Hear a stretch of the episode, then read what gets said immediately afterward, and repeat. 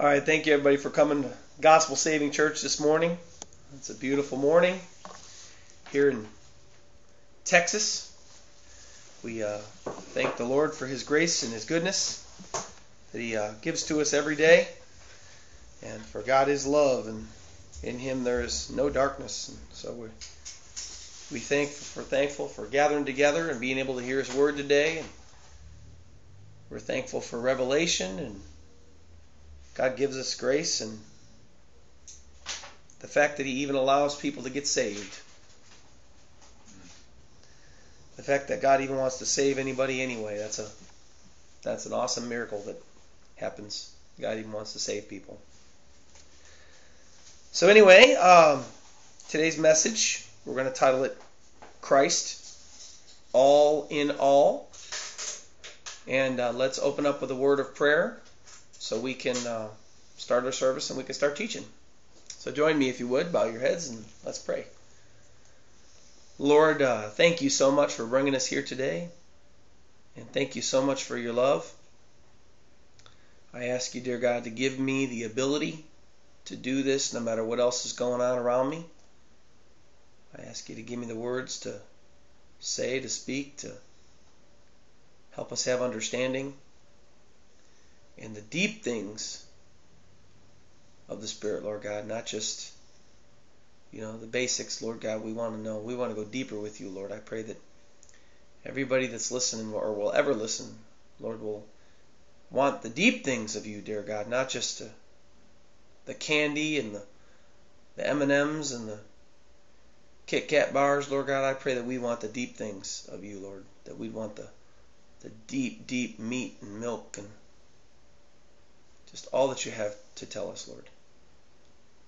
I pray that we'd go deeper and deeper and deeper in you every single day of our lives.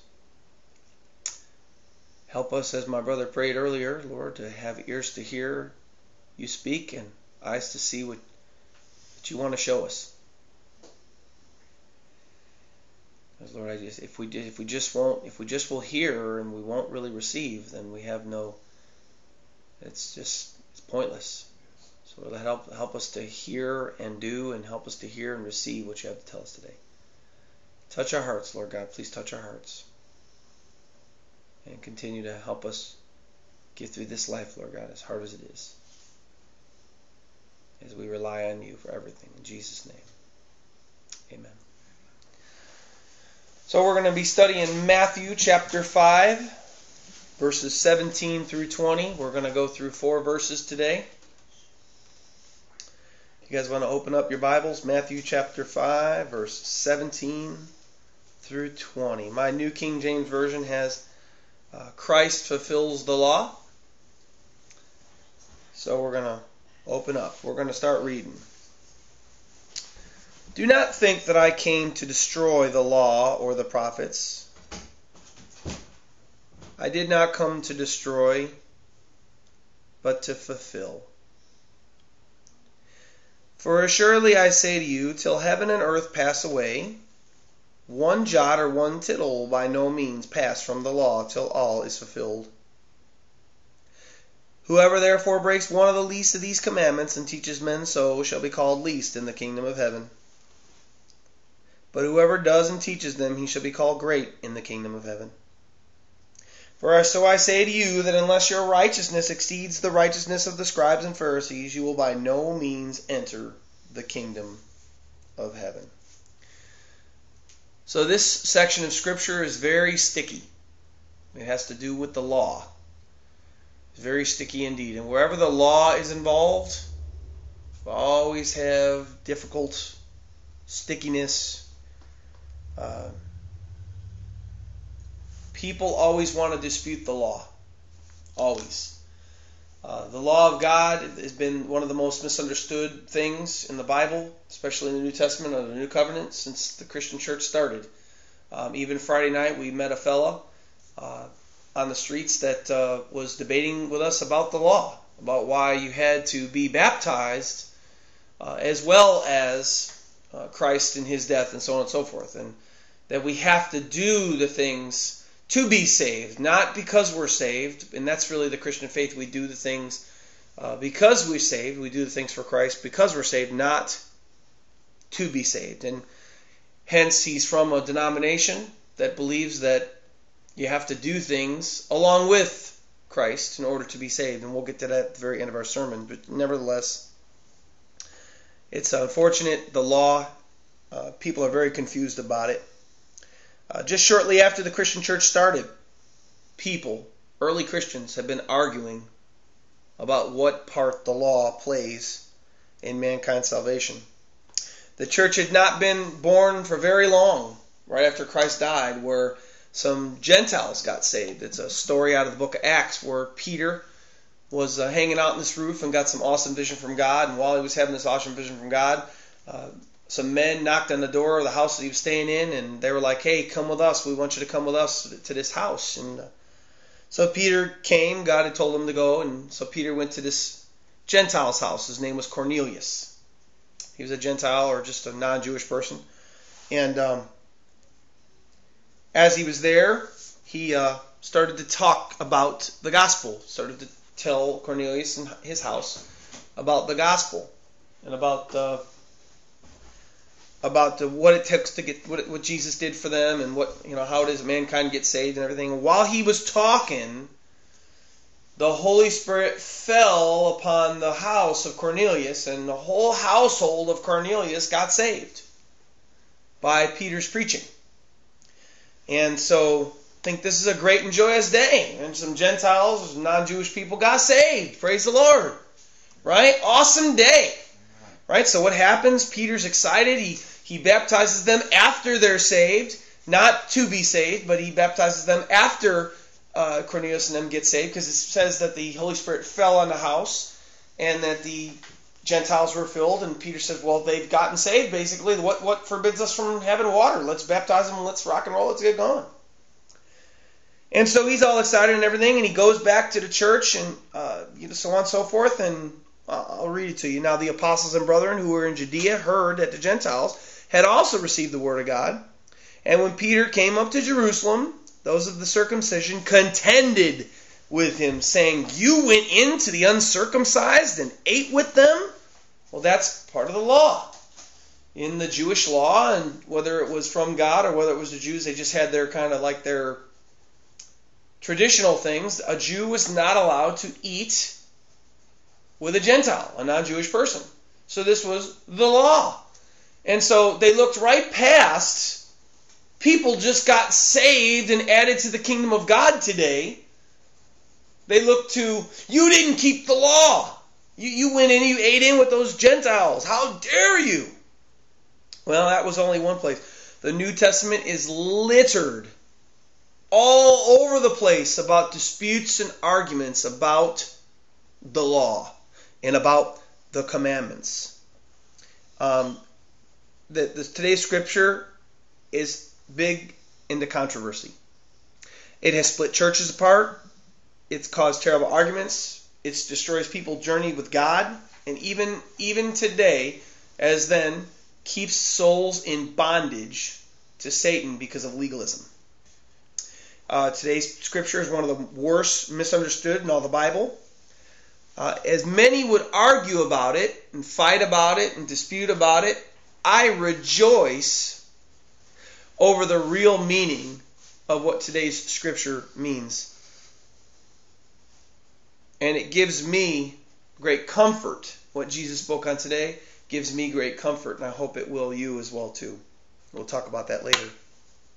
So my hope today is that we'll be able to accurately, I will be able to accurately articulate the subject matter so that we can all understand it as God has helped me understand it. So let's get started and let's dig in deep. Matthew 5:17. Let's go through it. Jesus says, Do not think that I came to destroy the law or the prophets. I did not come to destroy, but to fulfill. So, background. What is the law and the prophets that Jesus is talking about not wanting to destroy? So, one, he's talking about the Levitical law of God. And two, he's talking about all the prophets that God sent hundreds and thousands of years beforehand before he came, Jesus came, to speak of the coming Messiah and to say, this is what some things are going to happen and that he's going to come. What is the Levitical law of God? It's a, it's a set of laws that God laid down to Moses, brought to Moses, starting in Exodus 20. It goes all the way through the book of Leviticus. It's a whole big, huge set of laws. Um, they include the Ten Commandments and so on and so forth. There are different types of laws. There's laws of holiness. There's laws of food. God had certain specific types of food that He wanted the Jews to eat.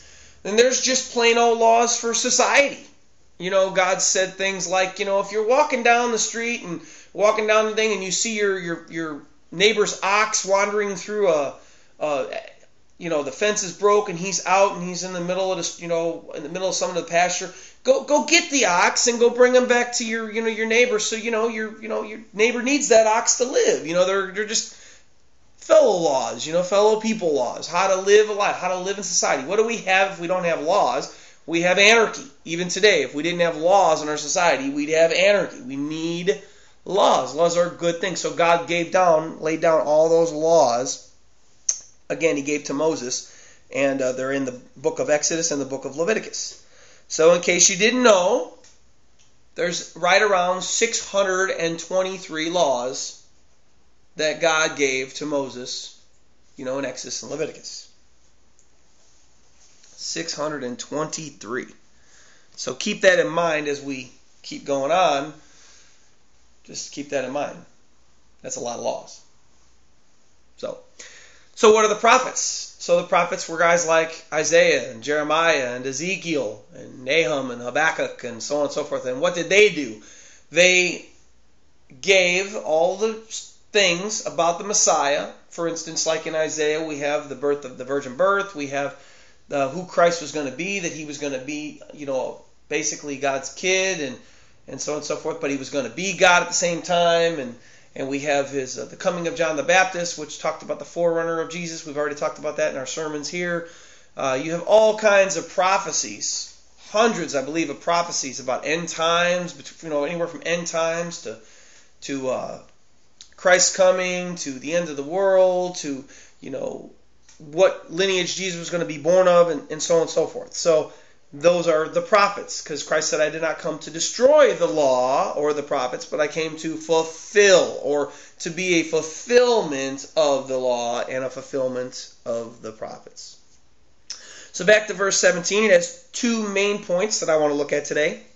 First point in verse 17, Jesus did not come to destroy them. That would mean he didn't come to abolish them or to take them out of the way. He didn't come, they're, they're, they're affixed they are to be. Uh, the law. Why didn't he want to destroy the law? He didn't come to destroy the law because the law has a purpose. Okay?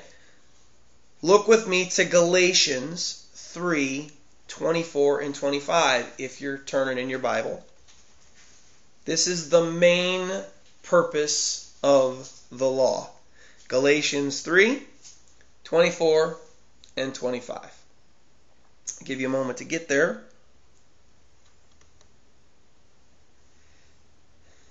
So Galatians 3:24. Therefore, because it speaks about the law, Paul writing, therefore the law was our tutor to bring us to Christ, that we might be justified by faith. But after faith has come, we are no longer under the law. But Christ said, I didn't come to fulfill, I didn't come to destroy the law, but to fulfill the law. So here's the law. We have the law of God, and Jesus says, I am the fulfillment of the law. Then we're not under a tutor. The law was meant to bring us to Christ. That's the main part of the law to bring us to Christ. Um, the law is so important to God. Jesus caps why, how important the law is in verse 18 here in our scripture. He says, For assuredly I say to you, till heaven and earth pass away, one jot or one tittle will by no means pass from the law till all is fulfilled. So that's how important the law is to God, that although it has that one main purpose to be a tutor, to show us that we can't keep the law, to bring us to Christ, that not one jot or tittle, that's how the Hebrew language was written in the law. The Hebrew language was written with letters in like these type of kind of picturesque language, and it had little jots and little tittles. Not one jot or tittle will by no means pass away until all things were fulfilled. That means this earth and all the things in it and all creation, the Bible says one day are going to be destroyed going to be wiped out, going to be abolished, going to be canceled. God's going to destroy them and bring a new heavens and a new earth. And until the new heavens and new earth are here, this law of God is not going anywhere. It's going to stay right there. And of course, he didn't want the another part to that part of verse 17. Uh, he didn't want to destroy the prophets. Why? The prophets are those that would, if anybody's seeking God for real and to see if God's really real and Christ is really real, where are they going to go? They're going to go for proof of Christ. They're going to go to the prophets who spoke the prophecies hundreds and thousands of years before he came. And he doesn't want to destroy those because those speak of him as the one to come. So he's not going to destroy that. So the second main point to Matthew 5:17 as we move on is where we're going to spend 95% of our study today. It's actually where God gave me the title for our sermon today.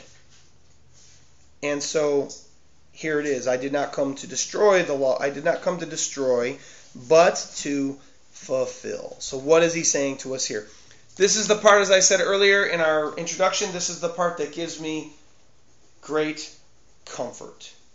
So I want to explain this point. I did not come to destroy, but come to fulfill with a little picture that I want you to put in your mind. Now, you may have seen the shirt. It was a, it's a shirt that I've seen recently, and it really emulates and embodies this verse. I did not come to destroy, but to fulfill. It's a Christian shirt actually, and it says, and I quote, "Jesus plus nothing equals salvation," or Jesus plus nothing. That means what this writer of this maker of the shirt is saying here is Jesus and Jesus only is all we need. It's all we need. He's all we need for salvation. Nothing else is included. Nothing else can be added. Jesus plus nothing equals salvation. It really, really embodies this verse that we're that this the section of scripture that we're talking about. And most likely, the maker of this Christian shirt, this is where he got his title for his shirt Jesus plus nothing equals salvation. So let's look at some verses to support what that shirt says and also what Christ is teaching here. We have John 8 36. John 8 36. So if you want to go there.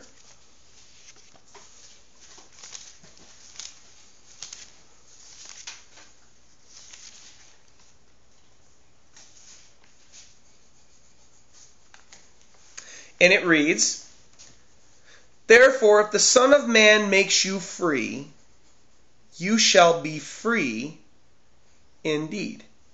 Now, what did Jesus say there? If the Son of Man, speaking of himself, makes you free, you will be free indeed. Did he say if the law makes you free, you'll be free indeed? No. He said, If I make you free, you'll be free indeed. Go to Matthew 11, 28 through 30. Matthew 11, 28 through 30. A lot of moving around, but I want you to see the importance of what we're saying here.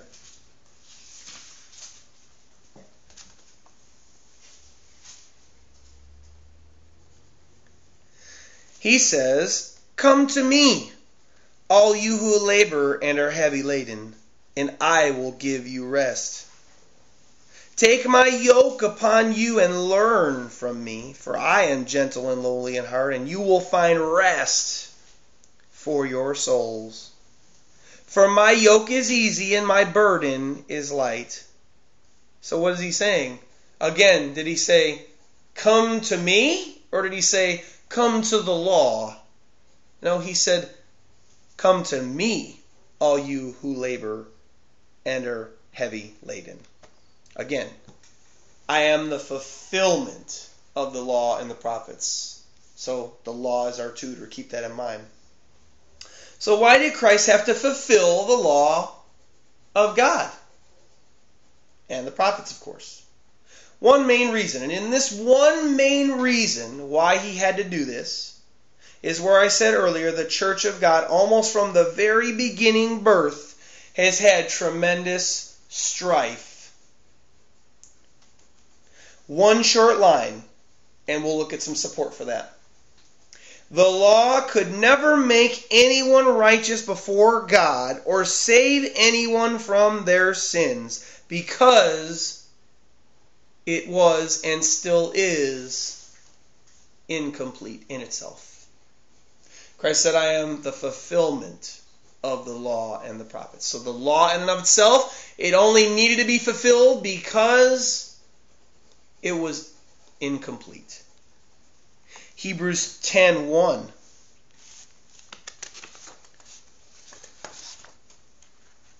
says 1 through 4 Hebrews 10:1 through 4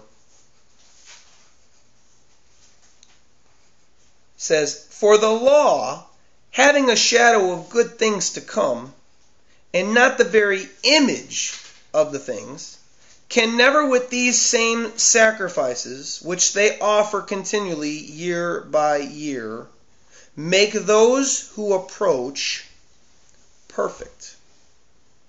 For then would they have to for then would they have to cease to be offered. For the worshippers, once purified, would have, have had no more consciousness of sin. But if those sacrifices but in those sacrifices, there is a reminder of sins every year. For it is not possible that the blood of bulls and goats could take away the sins. You could say of man. So why was the law incomplete?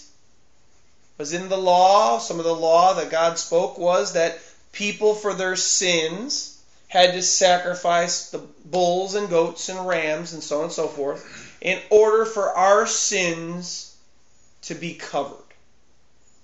But they could never notice it said at the very end there, take away our sins. It could only cover them. So the law was incomplete in that it could not take away our sins. It could not cleanse us from our sins. So the law of God has never been and will never ever bring righteousness to people.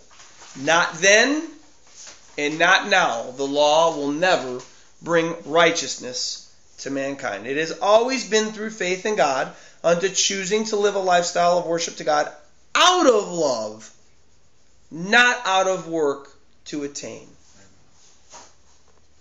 We see this idea in a man named Abraham in the Old Testament. And if you want sorry I'm bouncing you all around, go to Genesis 15 1 through 6. In this very idea that the law didn't bring righteousness to mankind, we see this idea in this man named Abram or Abraham before he was really a man of God. His name was Abram. Genesis 15 1 through 6 the Bible reads, After these things the word of the Lord came to Abram in a vision, saying, Do not be afraid, Abram, I am your shield, your exceedingly great reward. But Abram said, Lord God, what will you give me, seeing I go childless, and the heir of my house is Eliezer of Damascus? Then Abram said, Look, you have given me no offspring. Indeed, one born in my house is my heir. Basically, it was his slave boy, was his heir. And behold, the word of the Lord came to me, saying, This one shall not be your heir, but one who will come from your own body shall be your heir.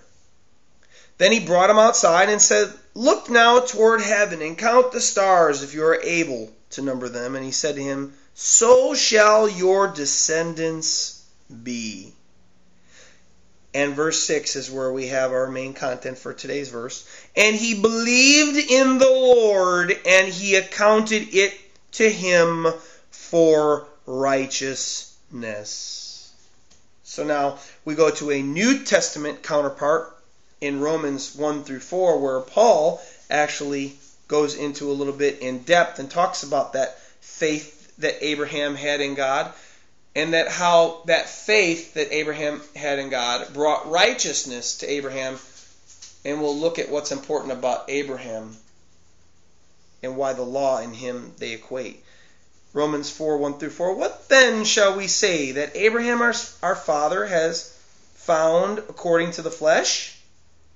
For if Abraham was justified by works, he has something to boast about, but not before God.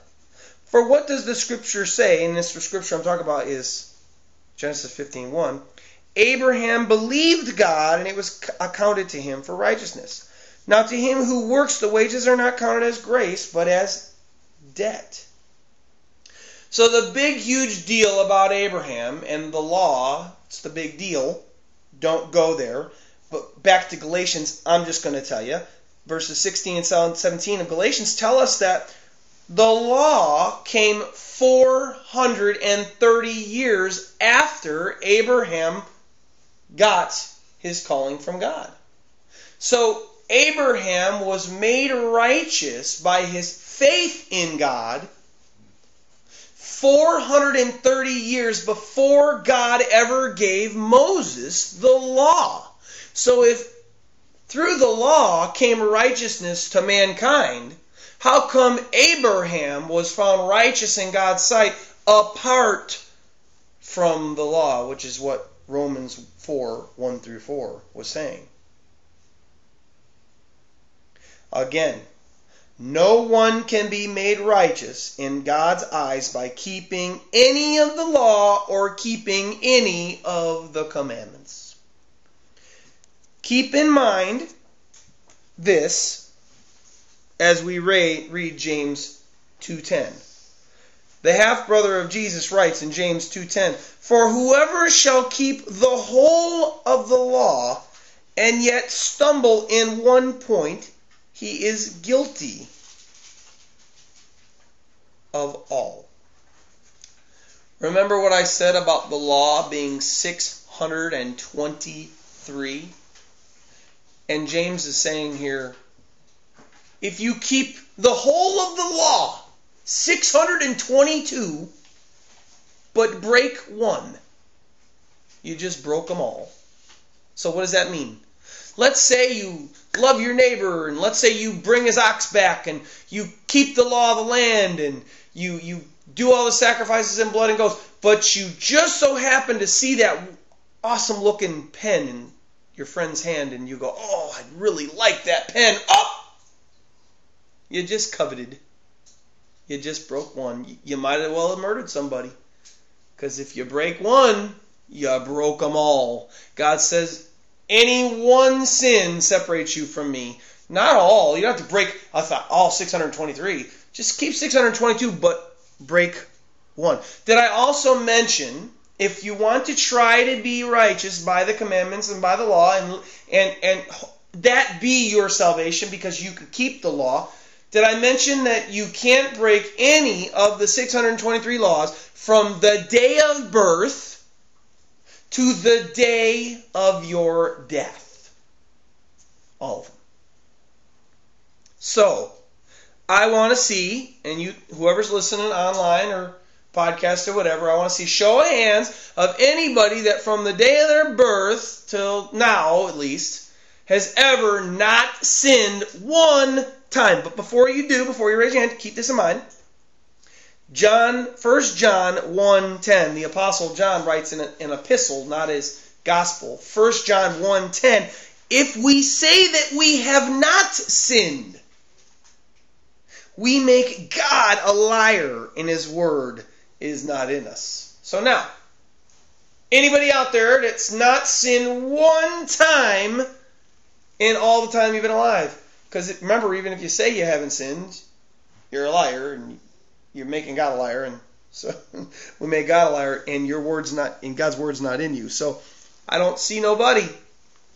It's pretty amazing. I don't even, I don't think I even hear anybody raising their hand in the background, because that's that's where we're at. I can't even hardly go one day without sinning once, at least once.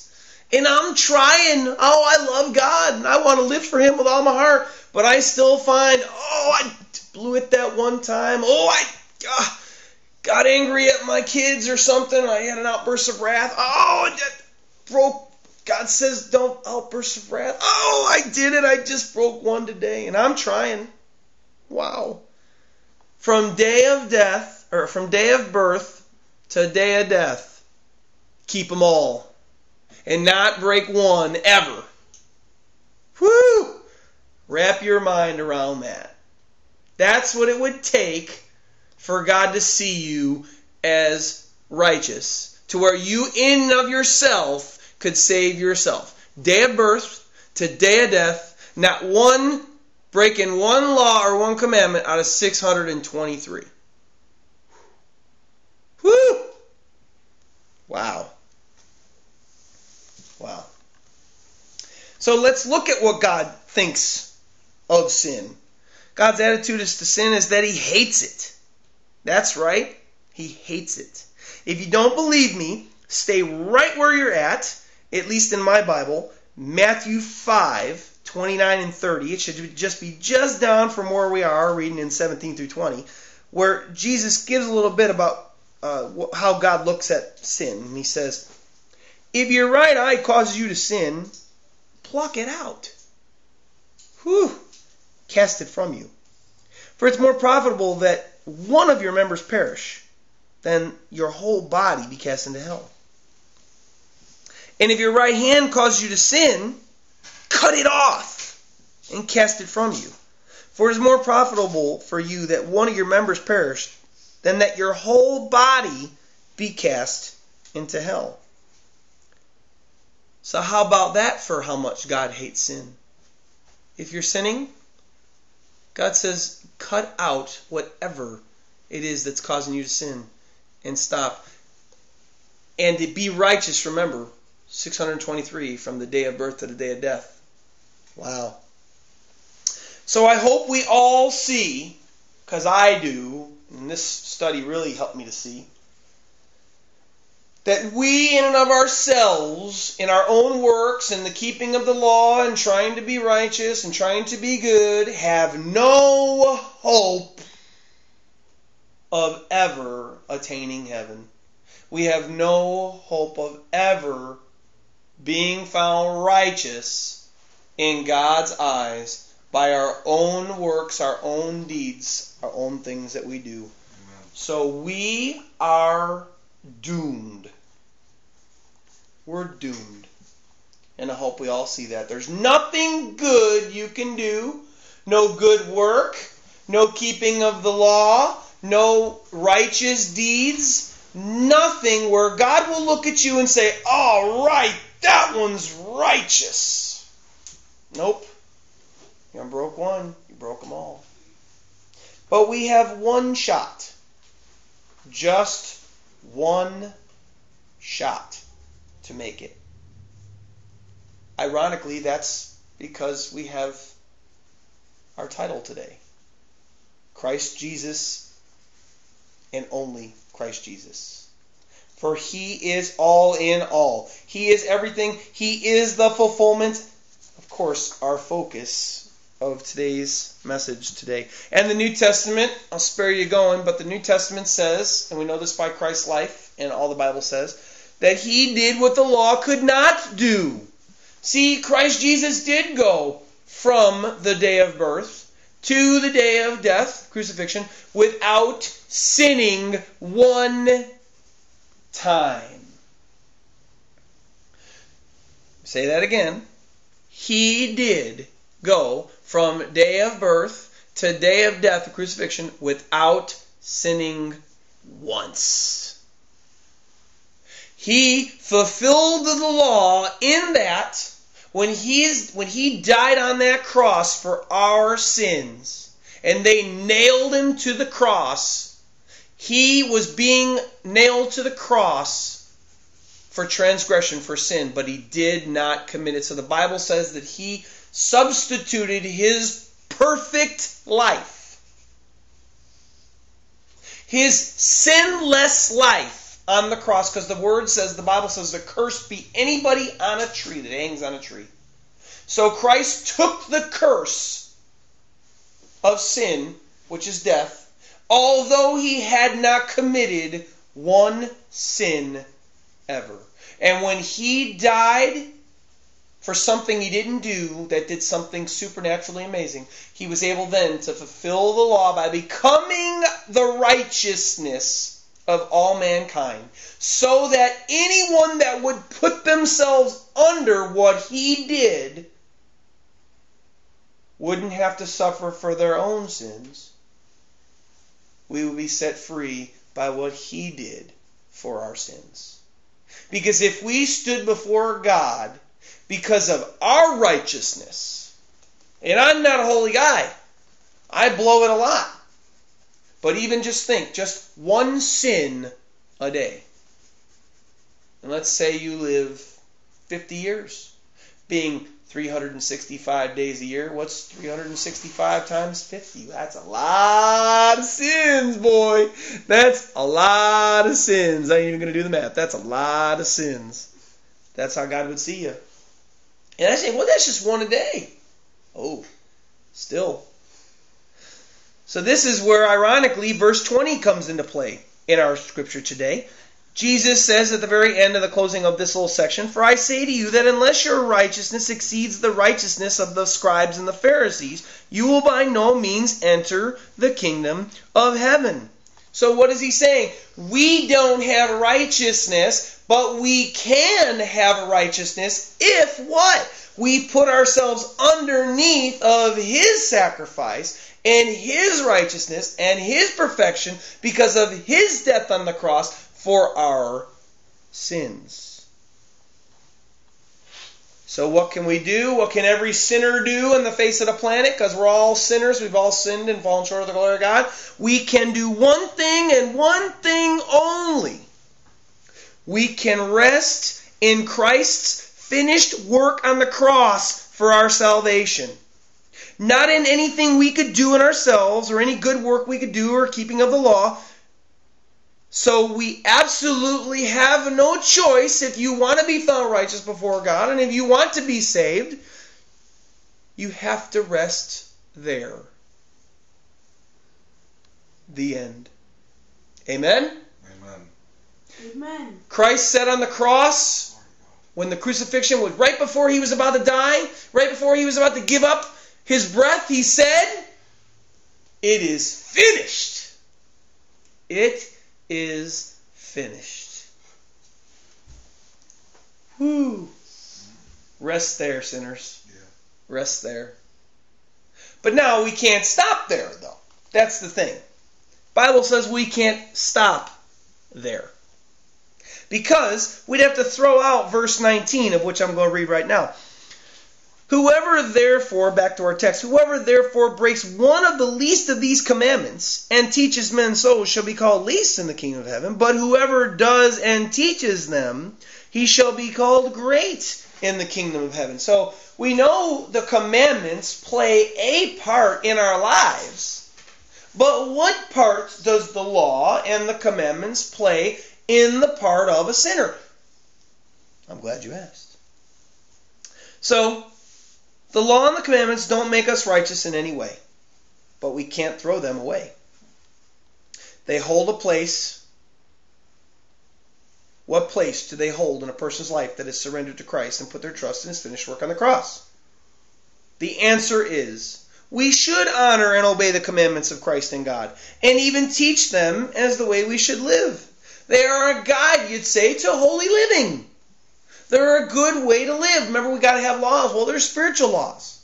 Christ gave lots of commandments. God gave lots of commandments. We should work at living for them. Jesus said that last half of 19.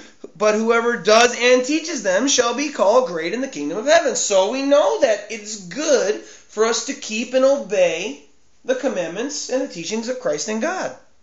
So you say, but what's the catch? I don't understand. They don't make us righteous in any way, but we should honor and keep them as our ways of life. What? I don't understand. Huh? They don't make us righteous, but they still have a place in our lives with God. Let's look. Here's the catch. We keep them and honor them and obey them, not to be righteous, to be saved, as some good work that we could do, but because we love God. That's why we should honor and obey and keep His word. Because of what He did for us, because we love Him, not because we can attain some salvation or some righteousness unto God for what He did or by keeping them.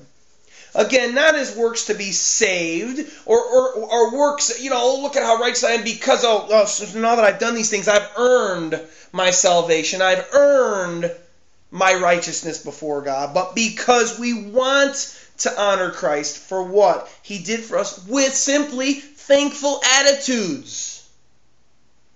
Just that simple.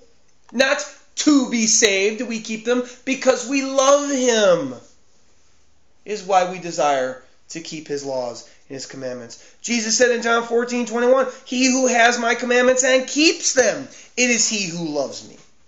And he who loves me will be loved by my Father, and I will love him and manifest myself to him.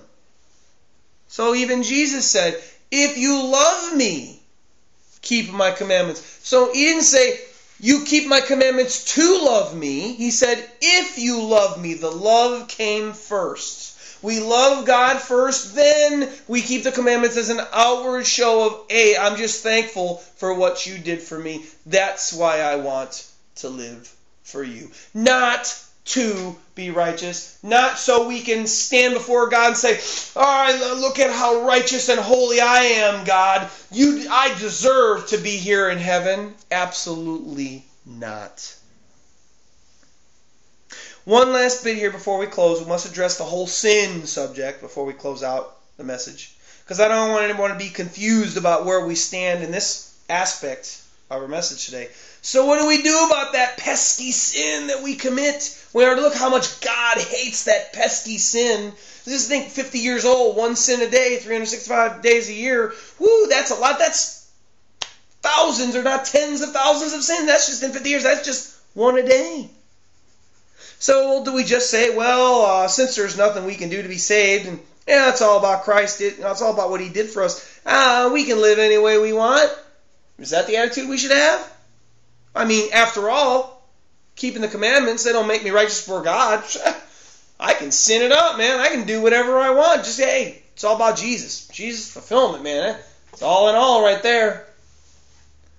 Well, God is looking for the heart condition in this one.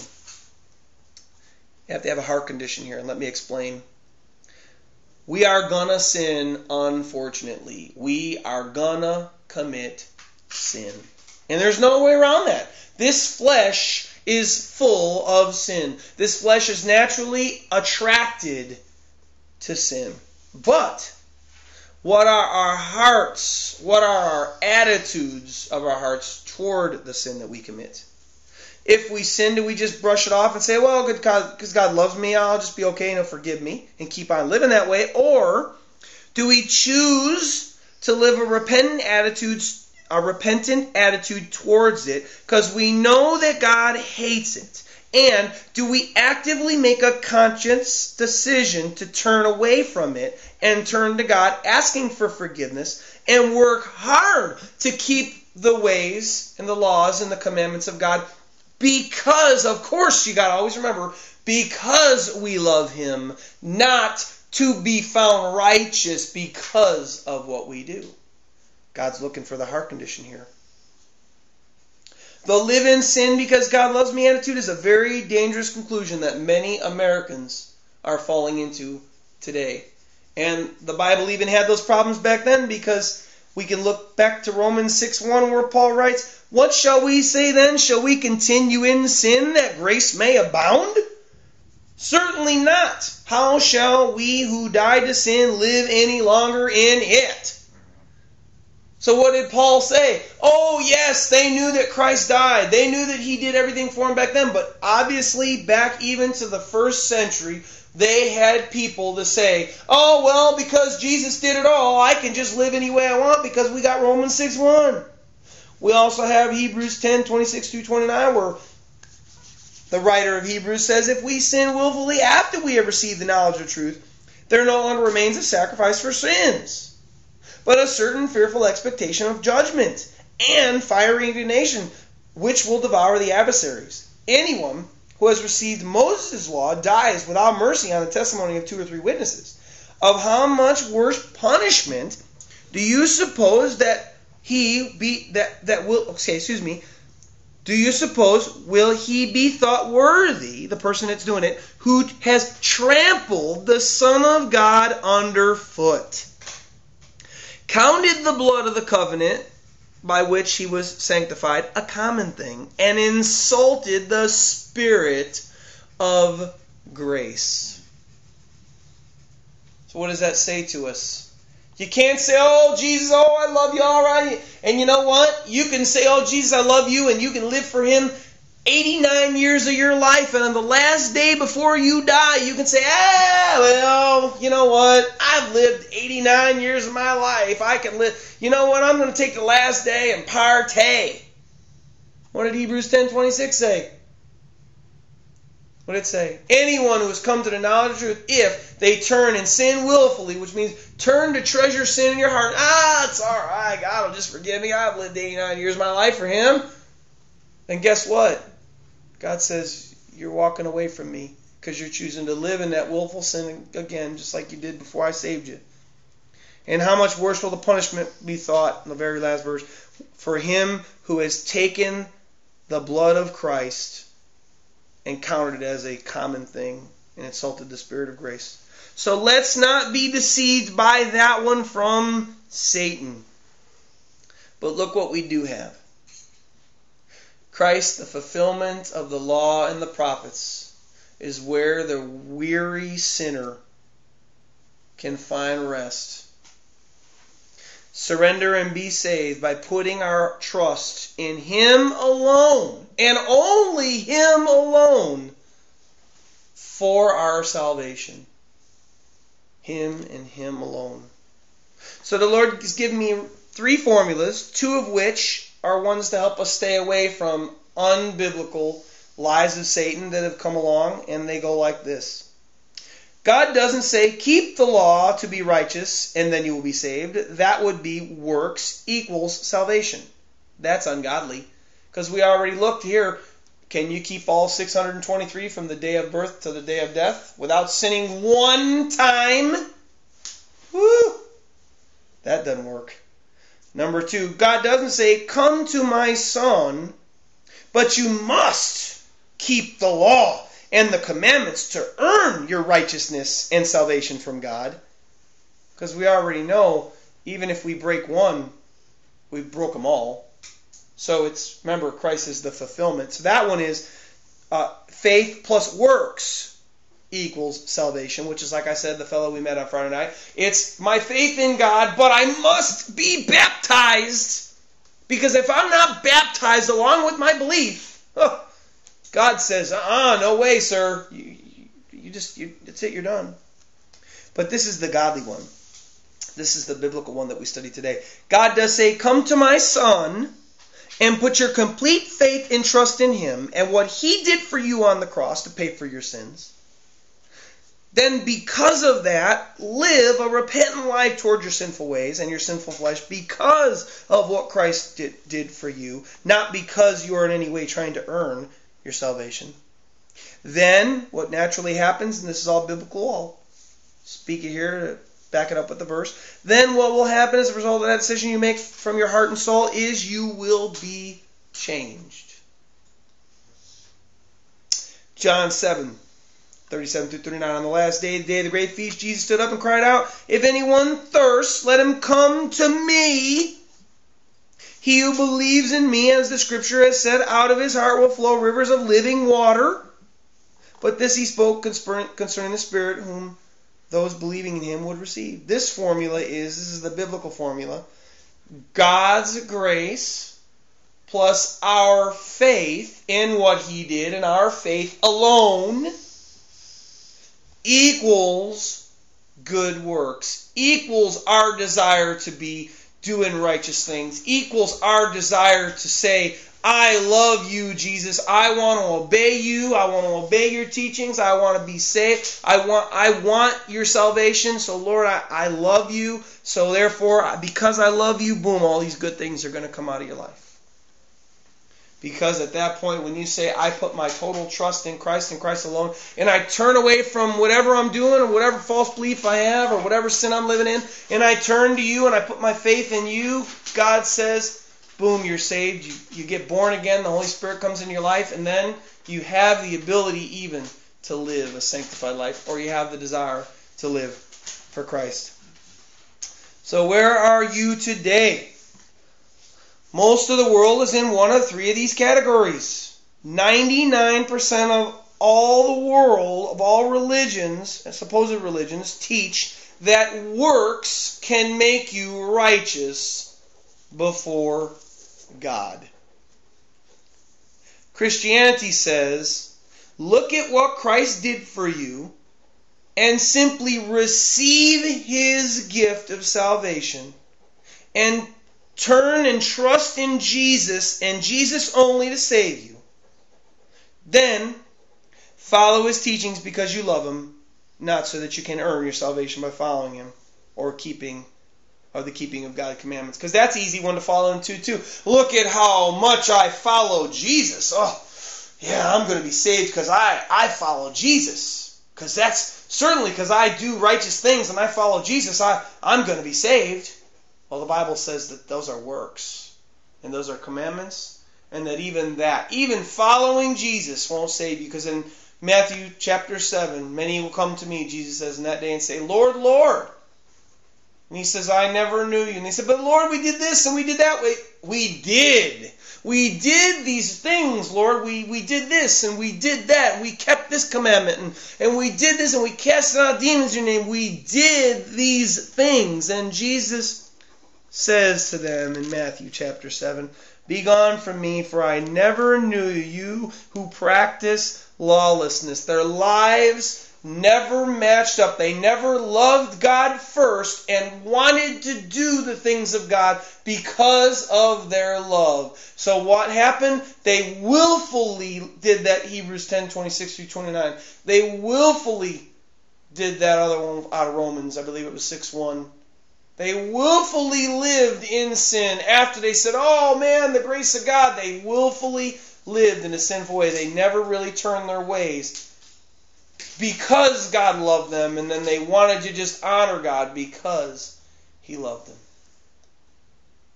So, where are we today? If you're there, know you can rest and put your faith in Christ and Christ alone to save you daily. Daily, you can just lay down and meditate and think, Jesus, I love you. Oh, I just want to live for you because I love you and because you love me. And we got to keep going and walking in that. Many people have fallen away from the faith, going back toward works as a way that they could be righteous before God. And it's a real easy trap to fall into if you're there with God, if you're saved and born again. If you're not there, you can work your whole life trying to be righteous. You can work your whole life and try to be a good person. But just think from the day of birth to the day of death, God gave Moses 623 laws that you must keep. And if you've broken one, one day, just one day, just the day before you die, maybe you've kept them 49 years and 364 days, and on the day you die, you break one law. And you never accepted Christ. You never put your faith in Christ as and His sacrifice to save you. You'll stand before God and He'll say, You're not righteous enough to get to heaven. You're not good enough. So if that's you and you're listening, and that's you, and you've broke even one thing, sinned one time, stolen one thing, coveted one thing ever, looked at woman to lust after her, used God's name in vain one time, God says you're not righteous enough for my kingdom because you sinned, you broke the law. Turn to my son, trust in him and him alone for your salvation and have a repentant attitude toward your sins and live the commandments and do the commandments and live the ways of God because you love God, because He's He's He can save you, not to be loved by God, to be saved. Turn now from whatever false way that you live. Because you can't make it on your own righteousness. It won't happen. It won't work. Christ is the fulfillment. And I just want to close out with reading that verse one last time, Matthew 17. Because this can give rest to the weary sinner. Do not think that I came to destroy the law or the prophets. I did not come to destroy, but to fulfill. Christ is all in all, He's everything. Let's pray. Lord Jesus, thank you so much for this word today. Thank you so much for this understanding. Thank you so much, Lord God, that I I don't have to to work at if I blow it one time, I don't like that I sin, Lord God, but thank you so much that you are the fulfillment of the law and that that one sin doesn't keep me out of heaven, Lord. Because I've turned to you, Lord, and everybody that's listening that's ever turned to you for real We've turned to you and we put our trust in you and you and you alone. And we've turned to you away from whatever we are, wherever we are, whether we're working our way into, into, into heaven right now or we think we're working our way into heaven or, or whether we're uh, flat out whatever, Lord, living in sin, fornication and cursing and living in all the sin, whatever, Lord God we can find rest for you as long as we just turn to you because you are the fulfillment of everything. And I pray, Lord God, for all of us that are listening, Lord, that anybody that's turned to you and put their faith in you and their trust in you, Jesus, would continue to do so. Continue to just fall deeper in love with you and desire to love you and desire to follow you for your ways because of what you did, Lord God. And we'd never lose our way We'd never lose our way and try to go back to works because even though we're born again, even though we may be saved, we're still sinners. And Christ, you are the fulfillment of the law and the prophets. You are the fulfillment. You are because they could not save us, but you can. Hallelujah. And Lord, for those that are listening that are not yours, Lord Jesus, I pray, dear God, that they would turn away from whatever way they're in right now and put their complete trust and faith in Christ and Christ alone to save them. And trust in you. And then live for you, not because they have to, but because they want to. We love you and we praise you and we thank you, dear God. And I ask all these things in Jesus' name. Amen.